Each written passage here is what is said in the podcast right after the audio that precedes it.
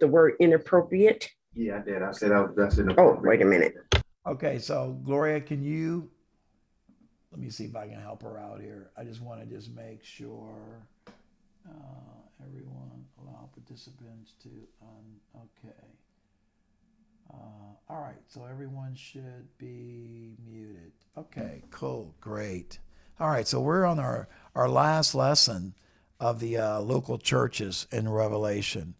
Um, this is part two of our studies in Revelation chapter 3 on the church at Laodicea. Seven churches, seven great messages. I, I might do a review next week. I'm not sure because I'm just so excited to jump into with things going on in the Ukraine and Russia. I'm, I'm just chopping at the bit to jump into possible relationships between what the scripture says in Revelation about wars and rumors of wars, especially as it relates to the Russia, the former Soviet Union, that the the, the connection is just really it it's just kind of scary how how uh, things are unfolding right now. And I would ask that you would pray for this situation. This situation could have some very dire consequences that's going on in, in the Ukraine and in Russia. Uh, pray for the humanitarian effort of the groups. I was so glad to see that our president sent uh, a few billion dollars to help Poland take in refugees. There's like one and a half million people or more just in Poland alone, not to mention the refugees that have been going to Hungary and other uh, surrounding nations, uh, even as far away. Some of them are have gone even as far away as Israel, fleeing from the Ukraine. And and and, and let me just say this too.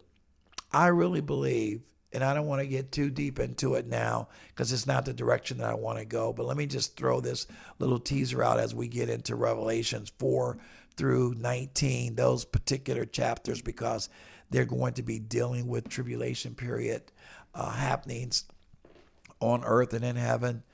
I, I believe that the ultimate goal for countries like Russia and perhaps even China and other uh, communist leaning countries is that I think the ultimate object of their anger and hatred and evil is going to be Israel. That's that's where that's where this I believe is leading. Uh, not only is the president, but the minister of defense of Ukraine are both Jewish. And I think that eventually the Jewish people, especially as it relates to Israel, will be drawn into the center of this conflict because it lines up so beautifully with scripture where things will go. The whole battle of Armageddon, as we get into that, is all centered around Israel.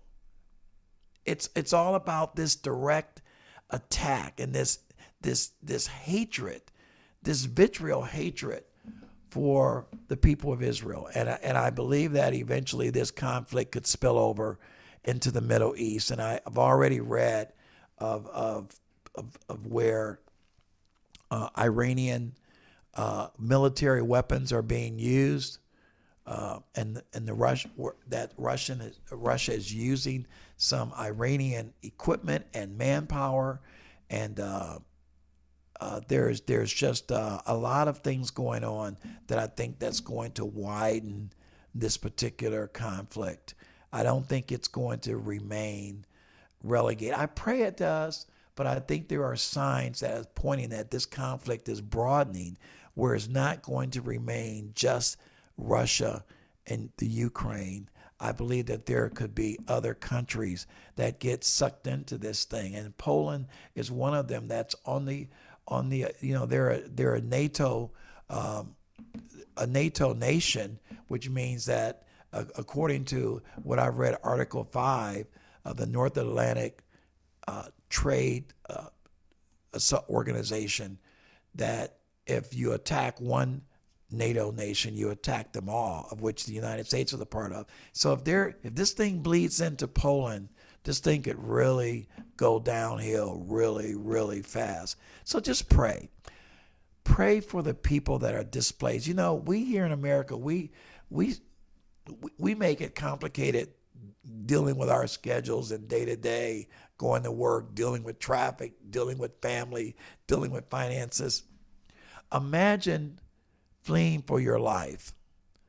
Imagine being a lady being pregnant in the hospital that you are going through labor in, that you are getting ready to deliver in. Imagine that hospital being bombed, being targeted. These are, are what are called soft target, even civilian civilian locations.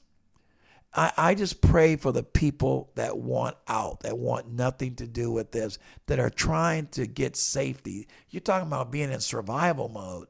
Some of these people are just running with the shirts on their back, so to speak.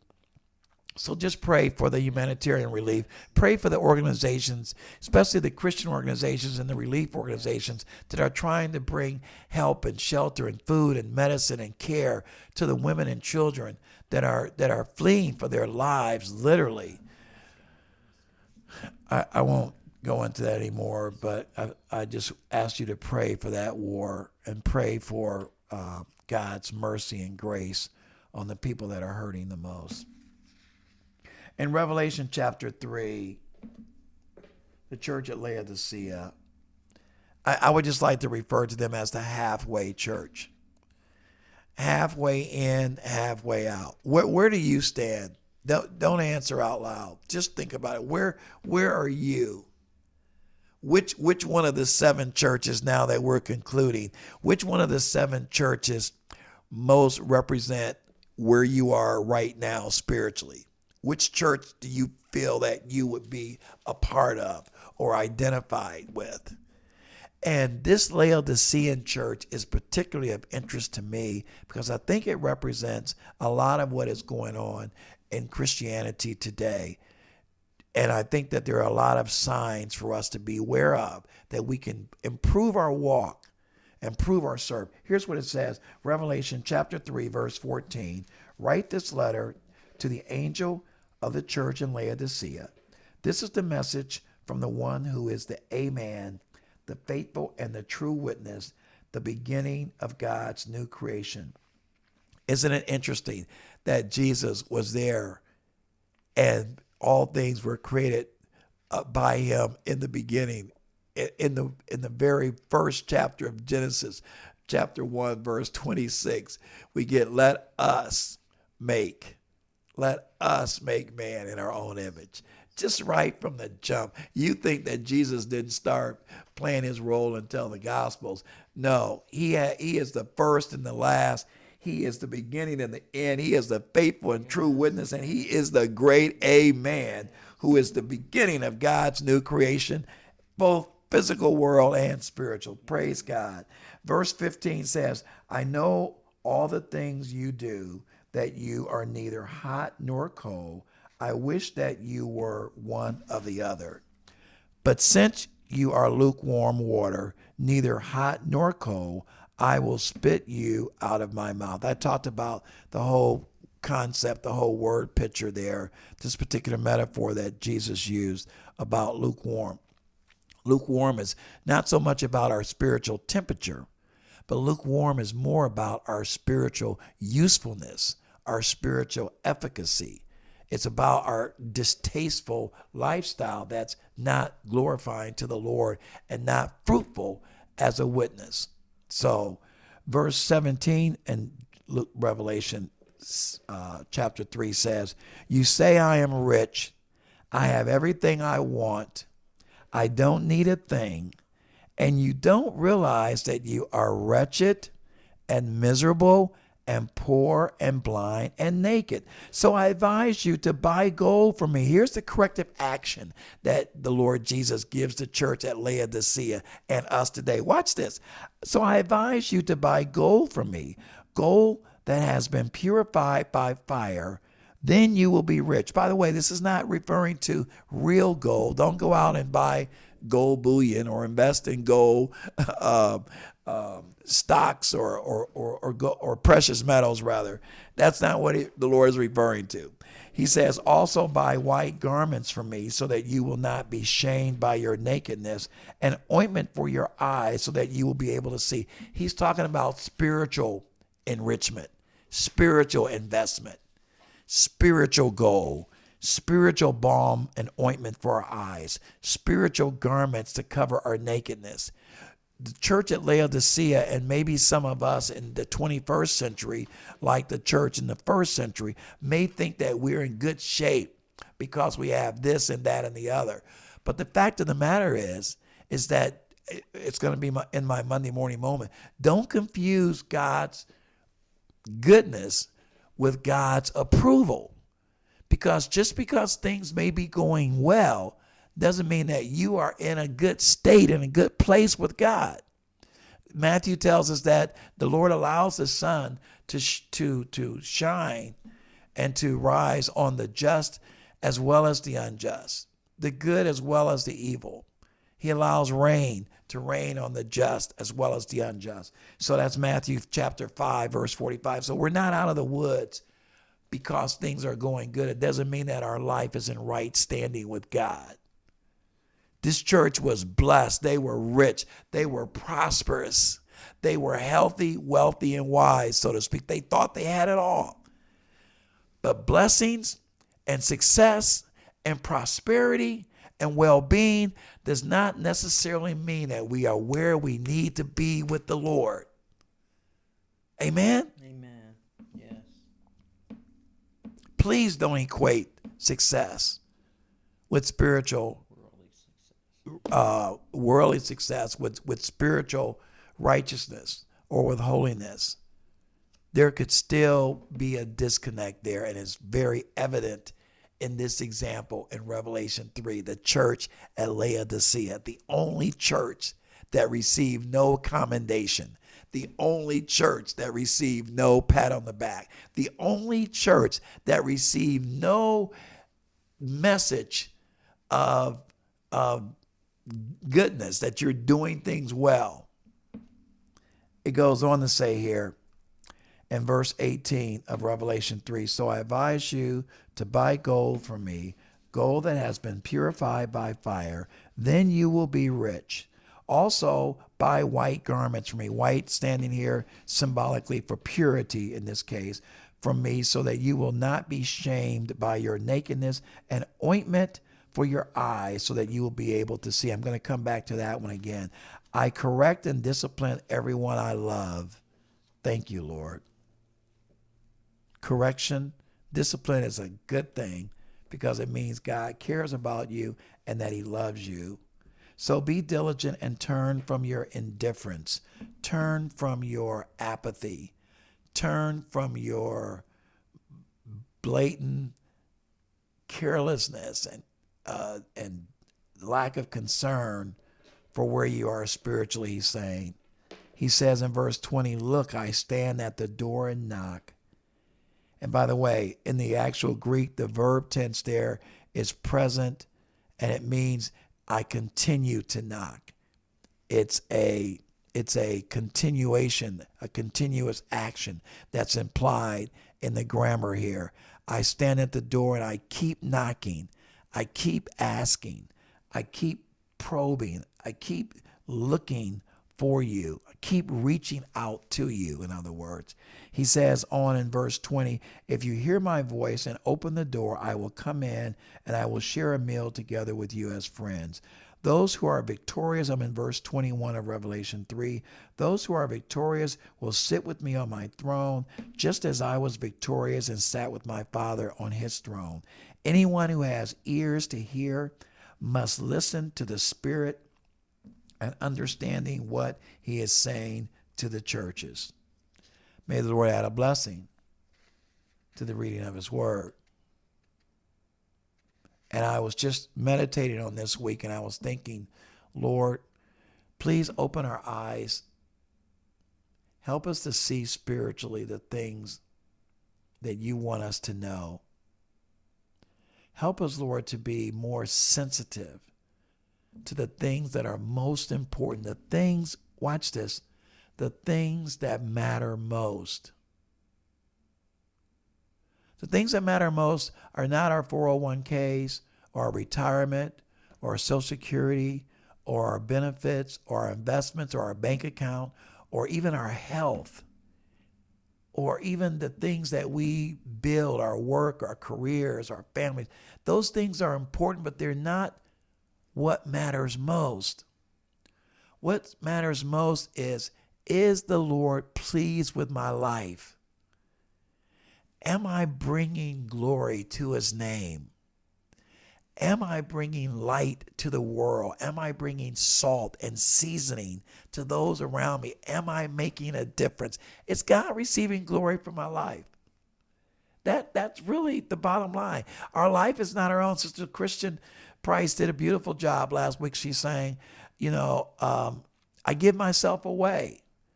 And and one of the lines in that song is, My life is not my own. To you, to him, I belong. I I give myself. I give myself away. We give ourselves away because we don't belong to ourselves. Our, our life, our work, our agenda is not our own. We don't get to pick and choose. We are bought with a price, the Bible says. 2 Corinthians 5:17 says that we are a new creation in Christ Jesus. Behold, old things are passed away and all things have become new. We don't belong to ourselves. It's not our agenda. It's his agenda. So look, as I, I'm gonna wrap this up, there's this really amazing example in the Old Testament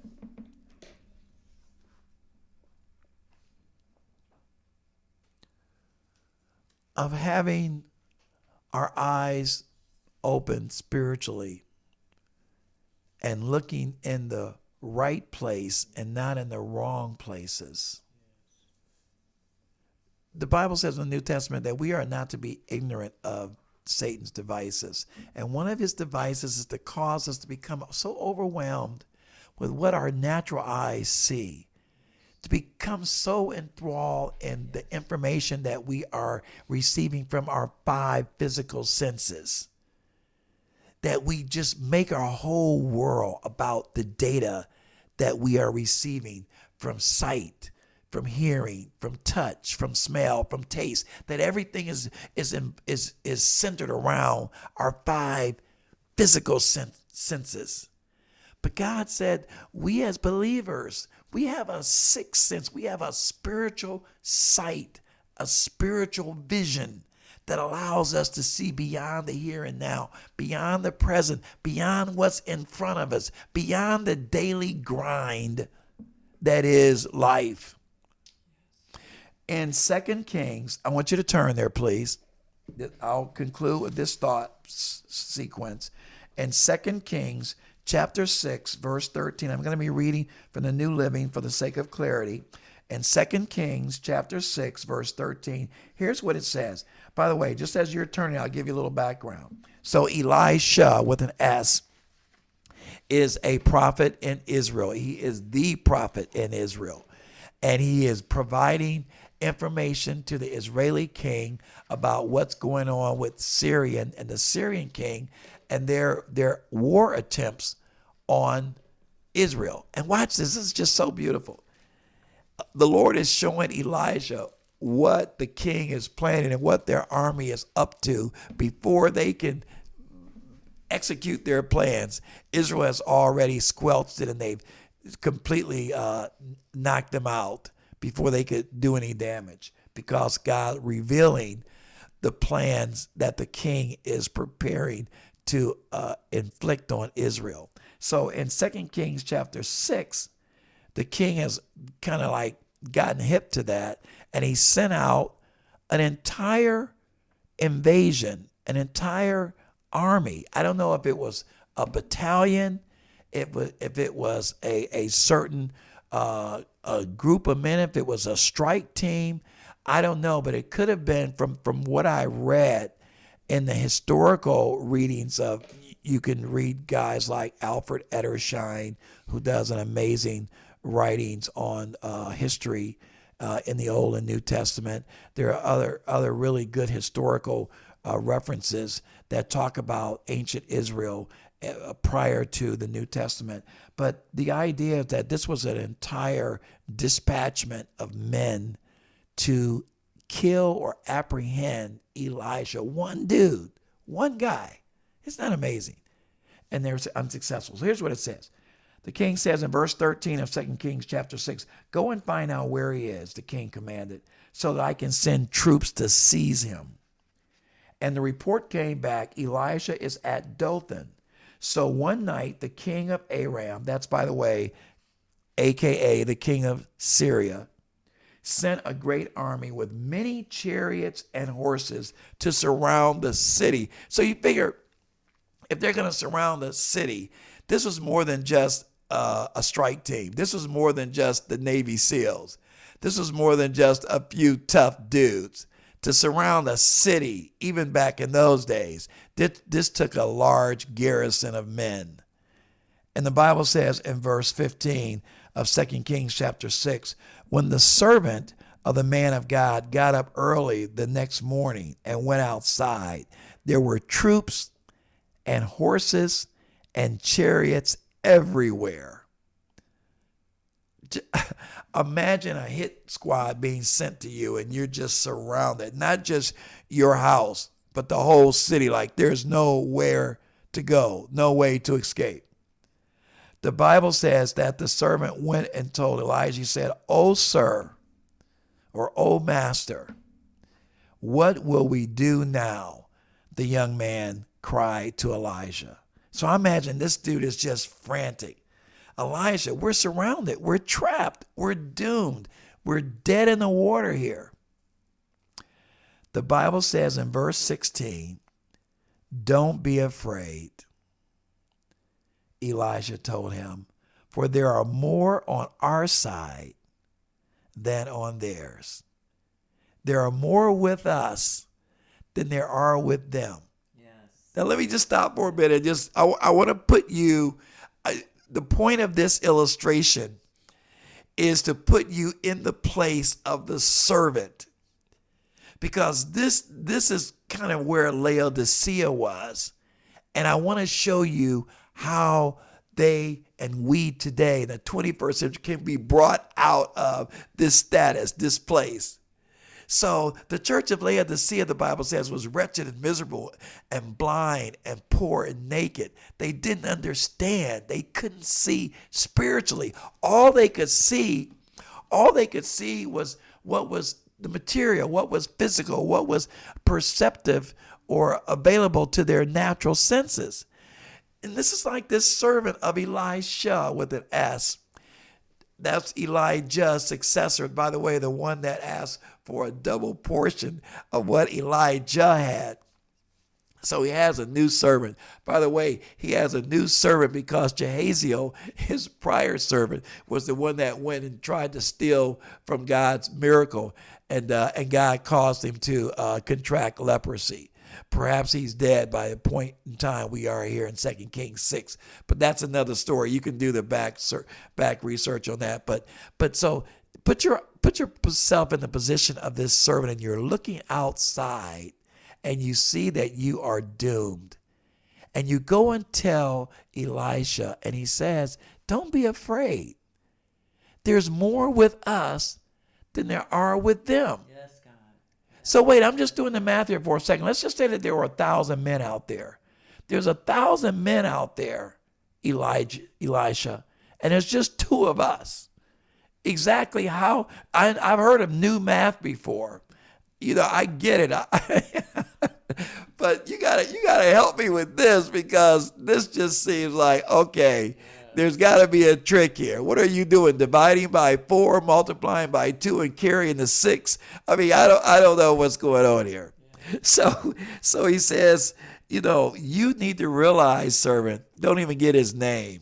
We got the last servant's name. You see how that worked out for him. We don't even get this servant's name. He just says, look, there's more with us than there are with them. Then Elisha prayed in verse 17, O Lord, open his eyes and let him see. You know how we've been in service today, we've been in the building. I was planning to ask Bakar if she would just sing, open, open our eyes. Uh, I, I just, I just uh, love that, love that particular song. The Lord opened the young man's eyes, verse 17 says, and when he looked up, he saw that the hillside around Elisha was filled with horses and chariots. I left off the last prepositional phrase because I wanted to go back. I wanted to go back to verse 15 and show you a contrast. In verse 15, the Bible says that there were troops, horses, and chariots everywhere. But if you drop down to verse 17, the Bible says that there were that the hills that what Elijah saw that the hills were they were filled with horses and chariots of fire of fire. And as the Aramean army advanced toward him Elijah prayed oh Lord please make them blind. So the Lord struck them with blindness as Elijah had asked. I'm just amazed that the, the, the juxtaposition of sight and blindness here rather than Elijah saying, let's kill him like the king of Israel wanted to do. If you read the rest of the story, says, no, let's make them blind. As sort of a play on words, because his servant was just blind a few minutes ago spiritually. He wasn't blind physically, but he was blind spiritually because he couldn't see that. Dude, no, you're missing the point.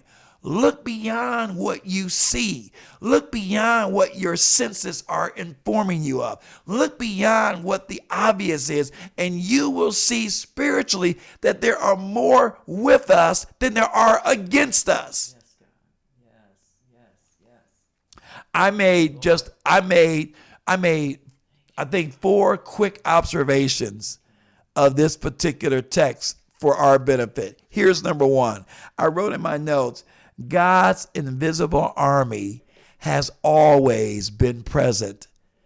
That means that the army was there in the morning when the servant first looked out the door, when he first went outside. Remember, the Syrian army had gathered the night before. The king of Assyria or the Iranians army had dispatched them the night before. But guess what? God's army God's horses and chariots were already there. Elisha didn't even need to go to the door and look out. He didn't need to physically see what was on the hillside.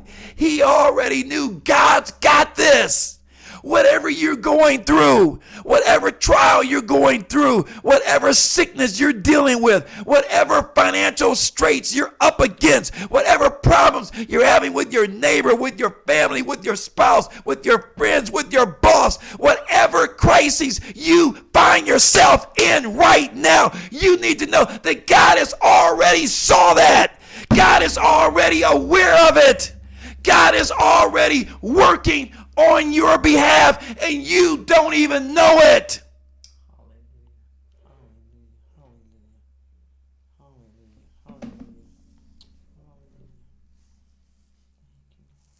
Psalms 139 says, verse 2, Lord, you know when I sit down or stand up. You know my thoughts even when I'm far away. He says, verse 3, You see me when I travel, when I'm resting at home. You know everything I do. You know where I'm going, what I'm going to say even before I say it, Lord. I'm reading Psalms 139. You go before me and follow me. You, you, you place your hand of blessing on my head. Such knowledge is too wonderful for me, too great for me to understand. He says, I can never escape your spirit, Lord. I can never get away from your presence.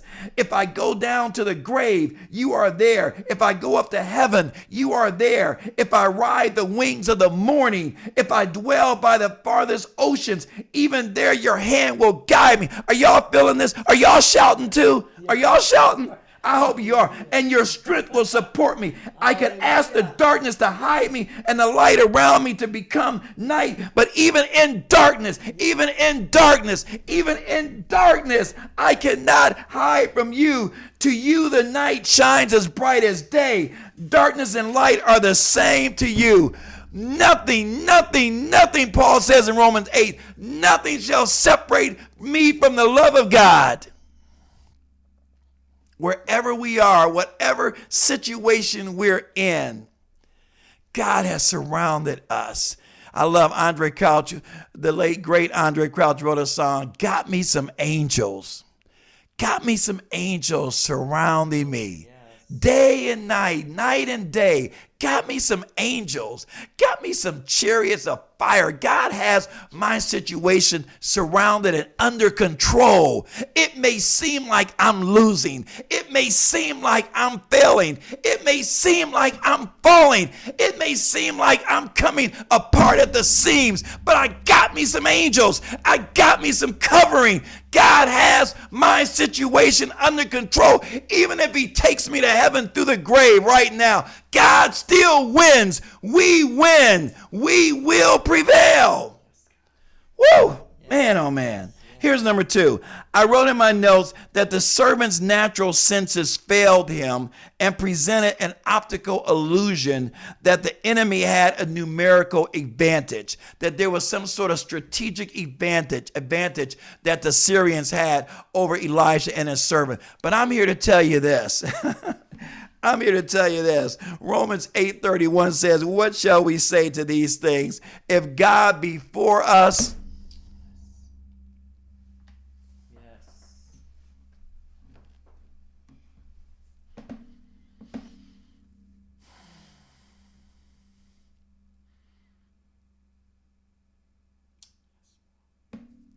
I'm I'm not frozen. My my mic didn't go out. I I, I just had to pause.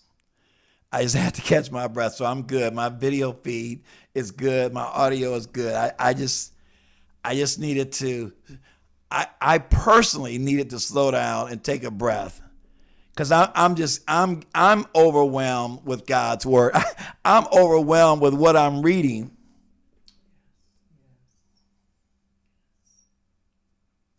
If God be for us, who can be against us?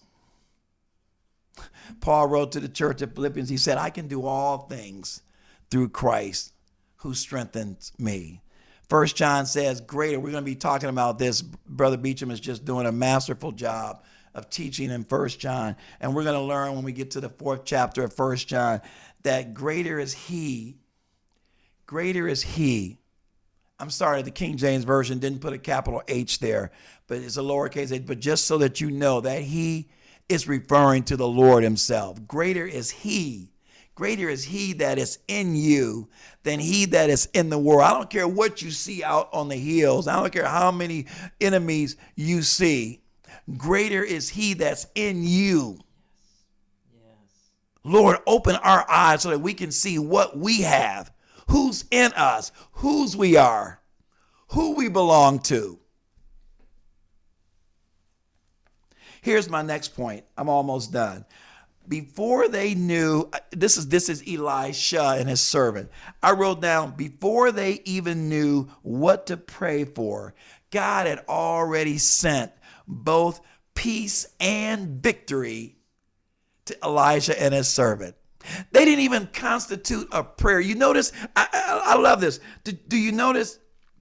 Do you notice that before before they started having a prayer meeting or anything like that, the Lord had already sent the answer that they hadn't even asked for yet. It reminds me of Matthew 6, verse 8. So then don't be like the Pharisees, for your Father knows what you have need of even before you ask Him. That's Matthew 6, 8. I love what Isaiah 26, 3 said. We quote it all the time. I will keep him in perfect peace, whose mind is stayed on me because I, he trusteth in thee. I love that. Psalms 34 7 says, The angel of the Lord encamp round about him that fear him and delivereth them. That's Psalms 34 7. And finally, Hebrews 1 14 says, Therefore, angels are only servants, spirits sent to care for people who will inherit salvation. God is always looking out for us in advance before we can articulate the words. Sometimes Romans 8 says this too, I believe in verse 26. That we can't even always articulate what to say, what to ask for. We just have moans and groans. If I couldn't say a word, if I couldn't say a word, we say, if I couldn't say a word, I'll just wave, I'll just wave my hand. I can't even articulate. I can't put in the words. I, I can't create the sentences. I can't formulate the actual thoughts to say the words to ask. I don't even know how to ask. I don't know what to ask. I don't even know when to ask. But Lord, you know, you know, you know, you know before I can even come up with a request, before I can frame a, a request, you provide this surrounding you provide this help. You provide this peace, a peace that passes all understanding. Finally, I, I, I made a note to share with you that you notice that Elijah didn't pray for God to give them victory over the Syrian army. He didn't need to pray that. Only prayer that Elijah prayed was, Lord, just open my servant's eyes. He didn't say, Lord, I need you to give us victory. Lord, I need you to kill them. Lord, I need you to run them, run them away. Lord, I need you to do this. Or they just say, Lord, just open my servant's eyes so that he can see what I can see, so that he can know what I know so that he can experience what I'm experiencing, so that he can have this joy, this confidence, this peace of mind that lets him know everything is going to be all right. God's got this. God's in charge. Why is he in charge? Not because the men out there are laying dead, not because the soldiers have started attacking themselves like they did when Jehoshaphat prayed, not because the battle is already over, but because God is involved. That means the outcome is always going to be favorable, that it's always going to be good, that it's always going to be right, that it's always going to be victorious, that we will succeed, we will win. Oh my goodness. Lord, help us. Help us to see that. Help us to see that. Mm. I could give you more scriptures, but I'm just going to stop right there because I, I, I, I just feel like let's just process this. Lord, just help help what we've read this morning to sink into our hearts. Help it to become a part of our our fabric, to become a part of our vocabulary. Let this word, Lord, become a part of our lives. So I have the Monday morning moment. The Monday morning moment is, quote, at times we mistakenly equate God's goodness with God's approval. And Matthew 5 45 lets us know that that's not always the case. This church at Laodicea, at Laodicea was really off base. And even though they were blessed financially and, and prosperity and with success and with health, the fact is that they were in need of all kinds of things. And they were blind, poor, wretched, miserable, and naked. And the Lord lets us know that if we will ask Him to, Lord, just open our eyes that we might see what you are doing on our behalf and what you're doing in our lives that all things, according to Romans 8, does work together for good for those who love the Lord and to those who are called according to his purpose. We're, we're not just walking blindly. That God is working things out on our behalf. Our job is to trust Him. Let's obey Him and trust Him. Trust and obey there is no other way to be happy in Jesus, the hymn says, but to trust and obey. Our job is just to trust Him and obey Him, and He will take care of the rest. When we trust Him, it gives us peace. It gives us it gives us comfort. When we trust Him, it gives us confidence, assurance that everything is going to be all right. And when we obey Him, we we we we and we we basically lock down that we are in his will. Obedience is about being in the perfect place, being where God is able to bless us and use us and have his way. So that's why obedience is important. Obedience is even greater than sacrifice. Obedience is better than anything. The Lord wants us to obey him. When we obey him, then he gives us the ability to trust him. And trust is just another word for faith. And that's how God blesses us. That's how he, without faith, he says in Hebrews that it's impossible to please God. When we trust in him, that's our faith in him. And God uses that to bless us, comfort us, and keep us in Jesus' name. Let's pray. Lord, we just thank you for your word. We just ask, Lord, that you be glorified in this service, that you help us with these, these words and these scriptures, that we can apply them, that they just don't move us mentally or emotionally, Lord, but they move the needle in our lives spiritually so that we can be comforted and we can be confident and we can trust you and we can be like Elijah said about the servant, Lord, open our eyes that we might see what you're already doing, that we can take confidence in what you've already done and that we can build on that. Lord, be glorified in our lives and may we be edified in Jesus' name. We pray in Jesus' name. In Jesus' name. In Jesus' name. Amen. Amen. Lord, you are good. Amen. Amen.